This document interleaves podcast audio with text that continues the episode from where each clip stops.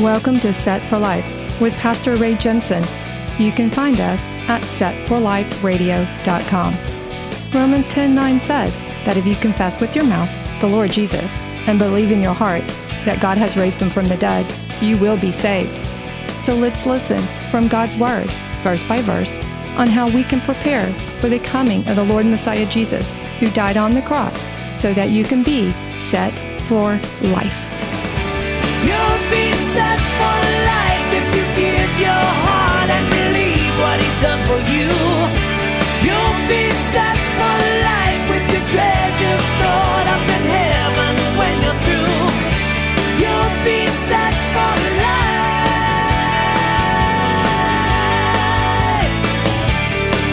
And I just want to ask you a question. Have you ever helped somebody?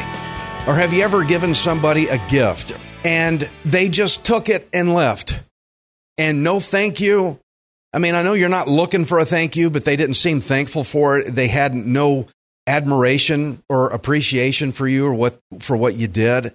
In, in our culture today, most Americans, they have a certain amount of thanks, but they seem to limit their thankfulness only to what they get out of somebody but we always base it on material items tangible things that we have. Like i needed you know i was short a 100 bucks and somebody loaned me money to get through the week. And now i'm thankful for the 100 bucks. I mean were you thankful for that friend before they gave you a 100 bucks? But whenever people ask what you're thankful for the response is this list of things you can hold in your hand that they're thankful for. Well what if you have not been given what you've been wanting? Are you thankful then what if you've been wanting something for a long time, you've been praying for it and been asking the Lord for it, never have got it? Are you thankful? Or does it depend on when you get it first? See what I'm saying? Some people, they're not happy and they're not thankful till they get what they're asking for, and I think that's a wrong way to live. In Luke 17 and 11, Jesus is traveling here. Now it happened as he went to Jerusalem that he passed through the midst of Samaria and Galilee. Then, as he entered a certain village, there met him ten men who were lepers, who stood afar off. And they lifted up their voices and said, Jesus, Master, have mercy on us. Now, there's a reason why these guys are standing afar because leprosy is infectious. It damages the skin, it like chews your limbs down. And today, there is treatment for it. If you ever catch it, they can do things about it. But back in Jesus' day, there was no cure for it. And so when leprosy is left untreated, it can progress into permanent disabilities. And it also causes a shorter lifespan. But probably the worst part of being a leper back in the ancient days is once you had that disease, you were expelled.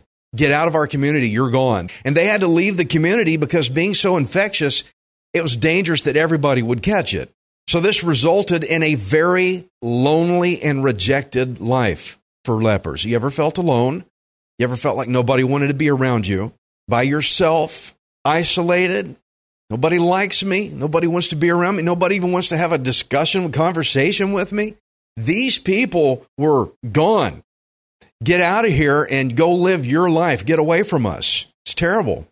And so they would often set up their own leper communities. Like if you had two guys that were lepers, well, they would live together and everybody stayed away from there. So you can see why they're standing afar off shouting, Master, come help us. Jesus, help us, because they're not permitted to get around anyone.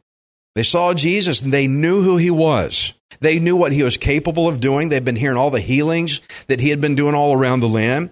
So they called out to him. It's like, th- this is our only way out of this cursed, dead end way of living. There is no way out. All we got is that man right over there. Jesus, come help us. And friends, a quick gospel parallel that I want to give you is as sinners, we have something much worse than leprosy. It kills us. Sin kills you ultimately in a place called hell. I'll say it. It's a fiery place. You do not want to go there. You have no way out. You're expelled from heaven. You can't come into heaven with this infection.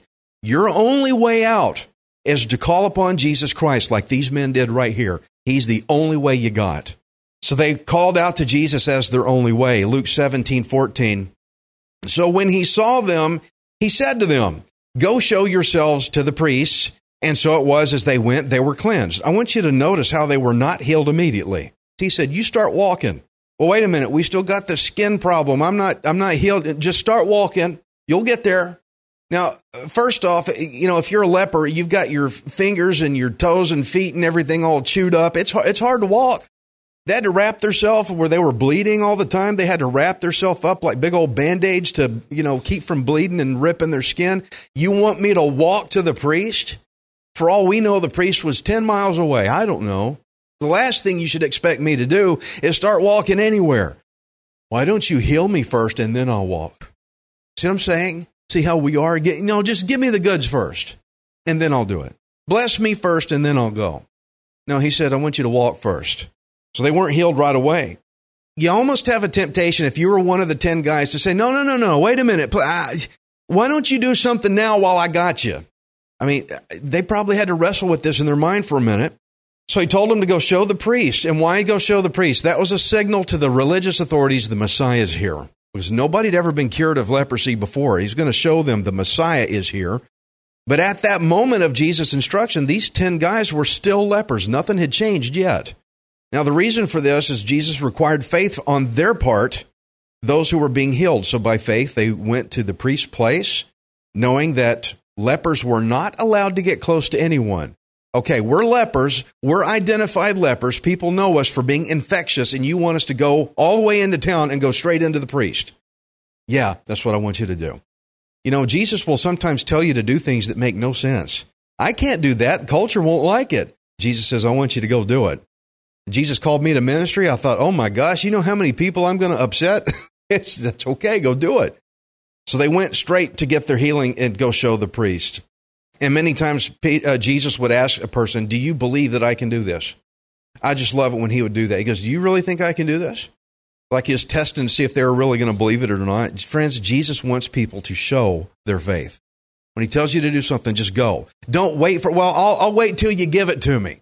I remember when I first went into ministry, I thought I was my first ministry job was going to be in a gigantozoid church with a huge budget, 3,000 people attending. I was going to have an office bigger than this room. You know, I was thinking it was going to be all this great stuff. No, I want you to start a new one. A new church? Yeah. From scratch? Yeah. With no money? Yeah. No building? Yeah. With no people? Yeah. Start it from nothing. You see what I'm saying? See how we are? See how we do Jesus? Bless me first and then I'll go? He goes, No, you go. Jesus wants people to show their faith. So we don't know how far these men had to walk. We don't know how far it was to get to the priest's place, but for one thing, it's hard for a leper to travel. Sometimes I know it's hard for you to travel in your life journey. There's hindrances in your way. Maybe not leprosy, of course, but maybe there's other things that get in the way. You know, we got our culture telling us all the time, you can't do this and you can't do that.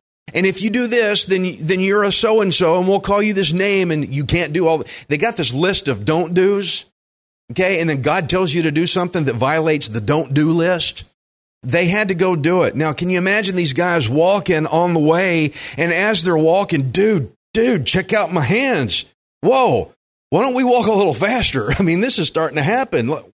Well, my arms are coming, my legs are coming around. This guy's for real man, let's hurry up and get to the priest now. And the more healed they got, the faster they could go. Man, okay, Christian, I want you to take a hold of this for a minute. God may have called you to some things, and you, at first you're like, well, I can't do it because I've got too many things in the way. I'm not good at this, or I don't have enough money for that. Or I, my big thing was, Ray, go be a pastor. I'm like, well, I can't speak. I guarantee, I will guarantee you, one of my top biggest five fears in all my whole life was public speaking. I couldn't do it. But these guys, as they're going, it got better as it went. Whatever God has called you to do, and your first reaction is, I can't do it because of, here's my list, God, here's the why I can't do it. Why don't you just start walking and watch Him start scratching pieces of that list off? Oh, now things are changing. They're starting to get their healing, their physical abilities were strengthening and improving. What a fun time that must have been. I'd like to have been with these guys walking just to see what that was like. Isn't that cool? But check this out Luke 17 and 15. And one of them, when he saw that he was healed, returned and with a loud voice glorified God and fell down on his face at his feet, giving him thanks. And he was a Samaritan. Of all 10 of these lepers, only one guy came back to say thank you. One out of 10. That's a bad percentage, if you ask me. Just one guy. And it says this man was a Samaritan. What's so significant about that? Samaritans were not full blooded Jews, they were considered half breeds. The Jews despised the Samaritans, it was their prejudice. The only guy that came back was a Samaritan. Of all the guys, a Samaritan's the one that came back? The lowly guy? Luke 17, 17. So Jesus answered and said, Were there not ten cleansed? But where are the nine? Were there not any found who returned to give glory to God except this foreigner? Guys, I'm that foreigner. I'm a Gentile. I'm not a full blooded Jew. I'm not Jewish. That's me in the picture. That even I can be saved by Jesus. Jesus did not just come to save the Jews, He came to save us all, but these nine didn't come. I think it's quite fair to say that Jesus was pretty disappointed that only one guy out of 10 came back. I don't want to be guilty of disappointing Jesus Christ. And it wasn't even a Jewish man that made the effort. Of all 10 who were healed, nine of them didn't even bother to come back to say thank you. You know, friends, God desires for us to express our thankfulness. God wants us to be thankful and have a thankful heart for the good things that He's done. Luke 17, 19. And he said to him, Arise, go your way, your faith has made you well. So good. Okay, something I want us to recognize Jesus did not refuse to heal all 10 of these guys. Jesus knew before all of this that nine of them weren't coming back. He already knew that, but he healed them anyway. So he healed all these guys. He healed all of them for their faith. This was a faith exercise for them. But Jesus did point out their lack of thankfulness. Guys, I think that what we see in the picture here is you can have faith and call upon the Lord and He can answer it. And you think, that's it, I'm good. And if you don't have thankfulness, what a disappointment. You know, most people I talk to, I ask, are they saved? And they're not really following the Lord. You know, if you obey the Lord, that expresses your thankfulness to the Lord, and they're not doing it, they're not living a life that glorifies God. And they say, well, yeah, I'm saved. I, I gave my life to Jesus and all that. Well, where's your thankfulness? You know how disappointing that is to the Lord God. Think about the times you've helped people before and they didn't even thank you or come back or have any admir. They just they just took it and left. I mean, how do you think the Lord felt here? So all ten men they got physical healing, no doubt, but in the special way that Jesus addressed this one foreigner Samaritan man indicates that this Samaritan received more than just physical blessing. But in addition to this man getting healed skin, this man was given spiritual healing. He came back to the Lord. He knew, I need to go back and say thank you to this guy. And Jesus was very pleased with that. Now, I believe this man was given the blessing of spiritual wholeness in addition to just the physical healing of his body. You see, what this Samaritan had done was he acknowledged that the giver is greater than the gift. I think that's a pivotal uh, main idea I want you to keep in here. This is actually the name of my message. It's called Thankfulness the giver is greater than the gift. If I ever give you anything, I hope you enjoy it, but I hope you consider me a little bit better than what I gave you. okay? The giver is greater than the gift. And so today, when most people talk about Jesus, the way they view Jesus is more about the gifts than the giver. They think more about what Jesus did for me, what Jesus gave me. You know, he gave me a car, he gave me a job, I got all this stuff. And they think more about their stuff than they think about Him directly. You know, when I give you a gift, I want you to have admiration and uh, just a warm feeling. Hey, man, Ray gave me something. This is cool. I, I like Ray. I remember Ray. You know, that's nice. You know, but if you get all fixated on the gift and you forget all about me, oh, this is a great gift I got. Oh, what good is that? You know, come, come on. I, I, I did that to develop our friendship together. People talk more about the things they've been given, and they don't want to talk about Jesus. They just want to talk about all the stuff they got. Yeah, I'm a Christian. I live in a nice house. I got a good job. My health's pretty good. Yeah, you know, I'm yeah, I'm a believer. Wait, what does your stuff have to do with it? What about Jesus himself? Well, you know, when we get offended, you know, if people might hear us and get all upset if we talk about Jesus out loud, you know. You see how people do? They'll tell you they have faith. They'll tell you how much they prayed. And they'll say, well, God has even answered my prayers because I have stuff that I asked for and I got it. Okay, great, you can pray. But how many people are willing to put in the effort to give thanks to the giver? Thank you, Lord. And not just saying it, thanks God, and then go on your way. I'm talking about thanks in your life, how you live demonstrates thanks. Did you know that you're coming to church today is a way of saying thank you, Lord? Because he told us to be together. He commands it. Look it up in Hebrews 10 24, I think it is. He commands, go to church. You know, people say you don't have to go to church to be saved. Well, God commands you to go. And if you're thankful to him, you'll go. So you're just being here is an act of thankfulness. So I thank y'all for being thankful, all right? Thankful to the giver. I'm under the impression that the number of people that would take the time to be thankful to the giver and not just the gifts is less than 10%. One out of 10. That's a very bad percentage. So the giver is greater than the gift. And so we should always remember to be thankful to the giver, not just what they've given us. Every Thanksgiving, I hear people say what they're thankful for. And they say things like I'm I'm thankful for my family, and those are good things. I'm not saying you shouldn't be. Definitely put that on the list. I'm thankful for my family and thankful for my health. I'm thankful I have a good job. But those are all gifts. They're not as great as the giver. How often have you heard someone directly say their thankfulness to the giver? I'm thankful for the things I've been given, yes, but I'm also thankful that Jesus Christ is my Lord and my Savior, and I'm thankful I have the Lord God. Who says that? I think we should be one out of 10 that does. This makes me think of Hannah from 1 Samuel. She prayed for a son for a very, very long time. And she was uh, finally blessed with a son. And she told the priest Eli, when she finally got a son, she told him in 1 Samuel 127, she said, I prayed for this child, and the Lord has granted me what I asked of him.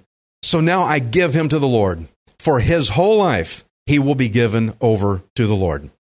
How many of you moms, if you ever had a child, as soon as they were able to get out of the house, you gave them away to the Lord's service? Well, wait a minute. Wait a minute. I asked for this. I prayed for a long time. Now just give it away. Yeah. That's the way you're supposed to do your life. Lord God, please save me. Please save me. Lord, I'll do anything. Thank you, Lord God, for giving me eternal life. Thank you for saving me. Now, my life belongs to you now. And give it away to Him. I do everything for you now, Lord God. You see the picture? Hannah prayed and said, My heart rejoices in the Lord. You see, Hannah was more thankful to the giver than the gift. If she was more thankful for the gift, she would have said, No, little Samuel, you're staying with me for the rest of your life. You're not going into the priesthood. You're not going to go work for the Lord. You're staying with me. Now that I got you, you're mine. Mine, mine, mine. She was more thankful to the giver than the gift, and that's why she had no problem giving her son away in dedication to the Lord's service because she knew the giver is greater than the gift. Can we please get a hold of this idea? We'd be better believers for it. She did not do like the nine lepers who just took their gift and walked away and didn't thank the Lord for it. She expressed her thankfulness. She gave him away. Now, I want to take you to the book of John. I want to show you where there was a multitude of followers. We'll be in John chapter 6. There was a large multitude of followers that came after Jesus because they wanted to be healed. They'd been hearing of all the great things he'd been doing. They wanted their healing. And the Passover was about to happen. People had no food to eat. They're very hungry. So Jesus tested his disciples by asking them how they thought all these people could be fed. So in John chapter 6, verse 10, Philip answered him and he said, 200 denarii worth of bread is not sufficient for them, that every one of them may have a little. One of his disciples, Andrew, Simon Peter's brother, said to him, There's a lad here who has five barley loaves and two small fish, but what are they among so many? Then Jesus said, Make the people sit down. Now there was much grass in the place, so the men sat down in number about 5,000. It's a lot. Verse 11, and Jesus took the loaves, and when he had what?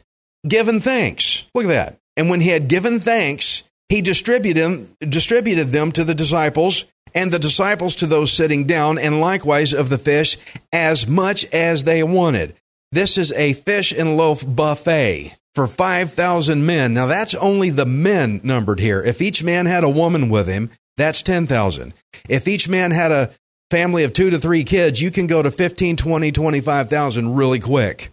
And they only had a few loaves and a few fish, and they had buffet time.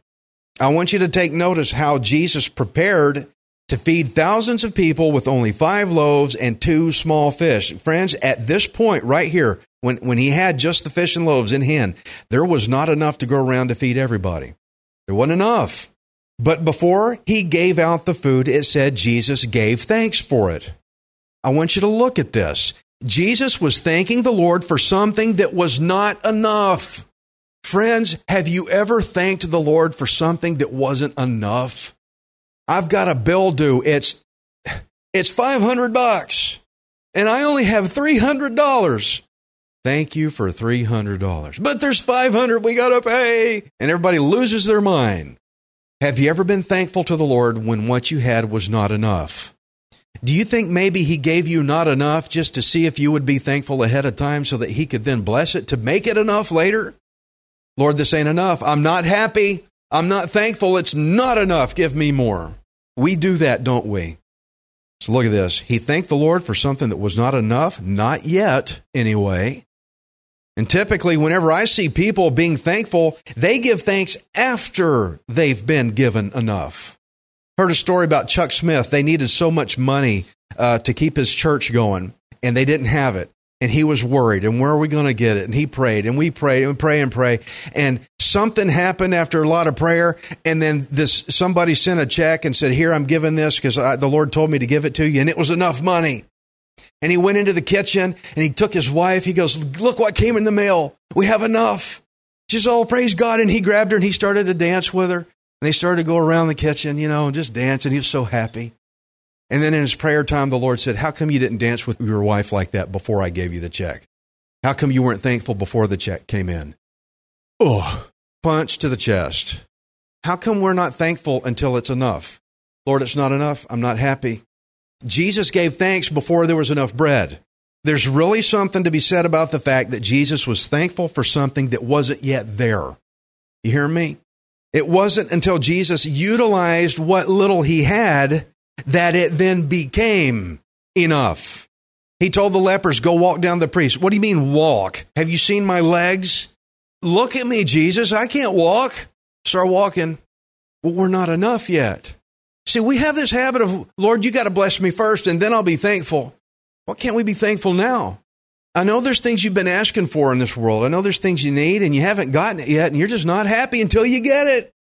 Why don't you start walking now? while the bandages are still on? Why don't you start walking now before there's enough bread? Maybe there's not enough money. Why don't you start walking now and let's see what he does? He's waiting on you to move. Oh, he's got all the money in the world. He's got all the money in the universe. He can throw it in your lap anytime. But are you walking like you believe it? Remember, Jesus asked people first, He goes, Do you think I can do this? Yes, I think you can, Jesus. We'll start walking. No, no, you got to give it to me first. Well, you don't think He can do it. You see the dynamic going on here. Oh, Lord.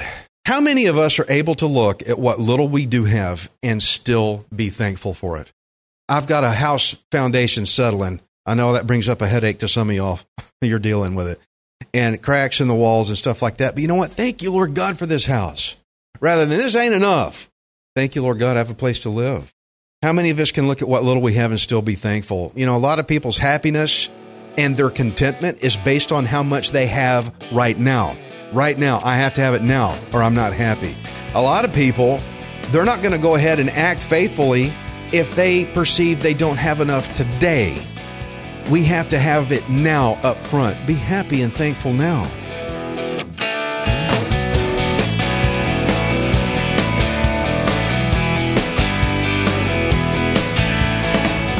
You for listening to Set for Life. We hope you can join us next time unless Jesus returns for us first. Set for Life is the radio ministry of Pastor Ray Jensen. We invite you to subscribe to our podcast at setforliferadio.com. Hi, this is Ray Jensen. Thank you for giving me the opportunity to encourage you in God's Word. If the Bible doesn't excite you, then you're not reading it. I want you to remember that you are not worthless, you are priceless. Messiah Jesus died on the cross to redeem you so that you can be set for life. You'll be set for life. You'll have all you need. Just receive with a willing heart. You'll be set for life. You'll be on your way any day you decide to start.